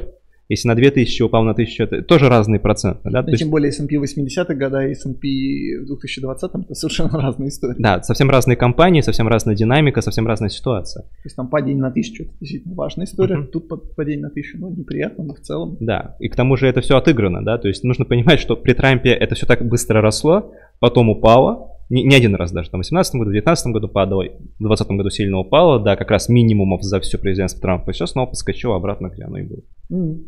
Поэтому, честно говоря, глупость какая-то вы написали. А, снова повторюсь, стрим будет в ночь выборов на канале у Михаила Светова. Каждый стрим я об этом говорю. Сейчас снова напоминаю. Общий стрим у нас там будет, вот я, Василий, Миш Светов, Бата Админ, все будут. Будем, у нас там будет ночь выборов с 11 вечера э, до, я думаю, там 8-9 утра. Поболтаем. Поболтаем, да. Это будет, конечно, сядет голос у всех, э, понятно. Вот, но готовьтесь. Э, там, я думаю, что в 11 вечера начнем. Первые результаты, первые экзит-полы пойдут в час ночи. Это, как мы знаем, Индиана, Кентукки, два, штата, которые раньше всех закрываются. В 2 часа ночи восточное побережье, ну и там поехали. Да? А. Так, а почему губернатор э, Пуэрто-Рико, кстати, поддержал Трампа? Да, интересная история. Угу. Почему? Слушай, не знаю. Ну, вот просто поддержал. Может быть, они уже заранее начинают думать о том, как мы будем жить в, штат, в статусе штата. Ну, нет, конечно, да. Наверное, есть некоторое заигрывание с Трампом, что вот я тебя поддержу, а если ты переизберешься, то, может быть, у тебя появится мотивация поддержать стейтхуд, то есть признание ну, да, да. штатом. Хотя, конечно, понятно, что республиканцы на это не пойдут.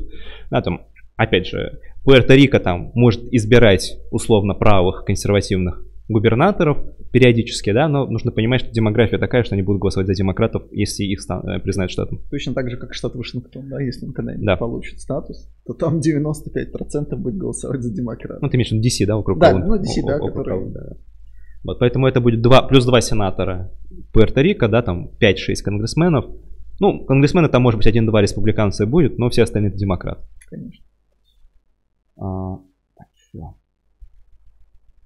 Так, участвуешь в написании книги у Светова? Нет.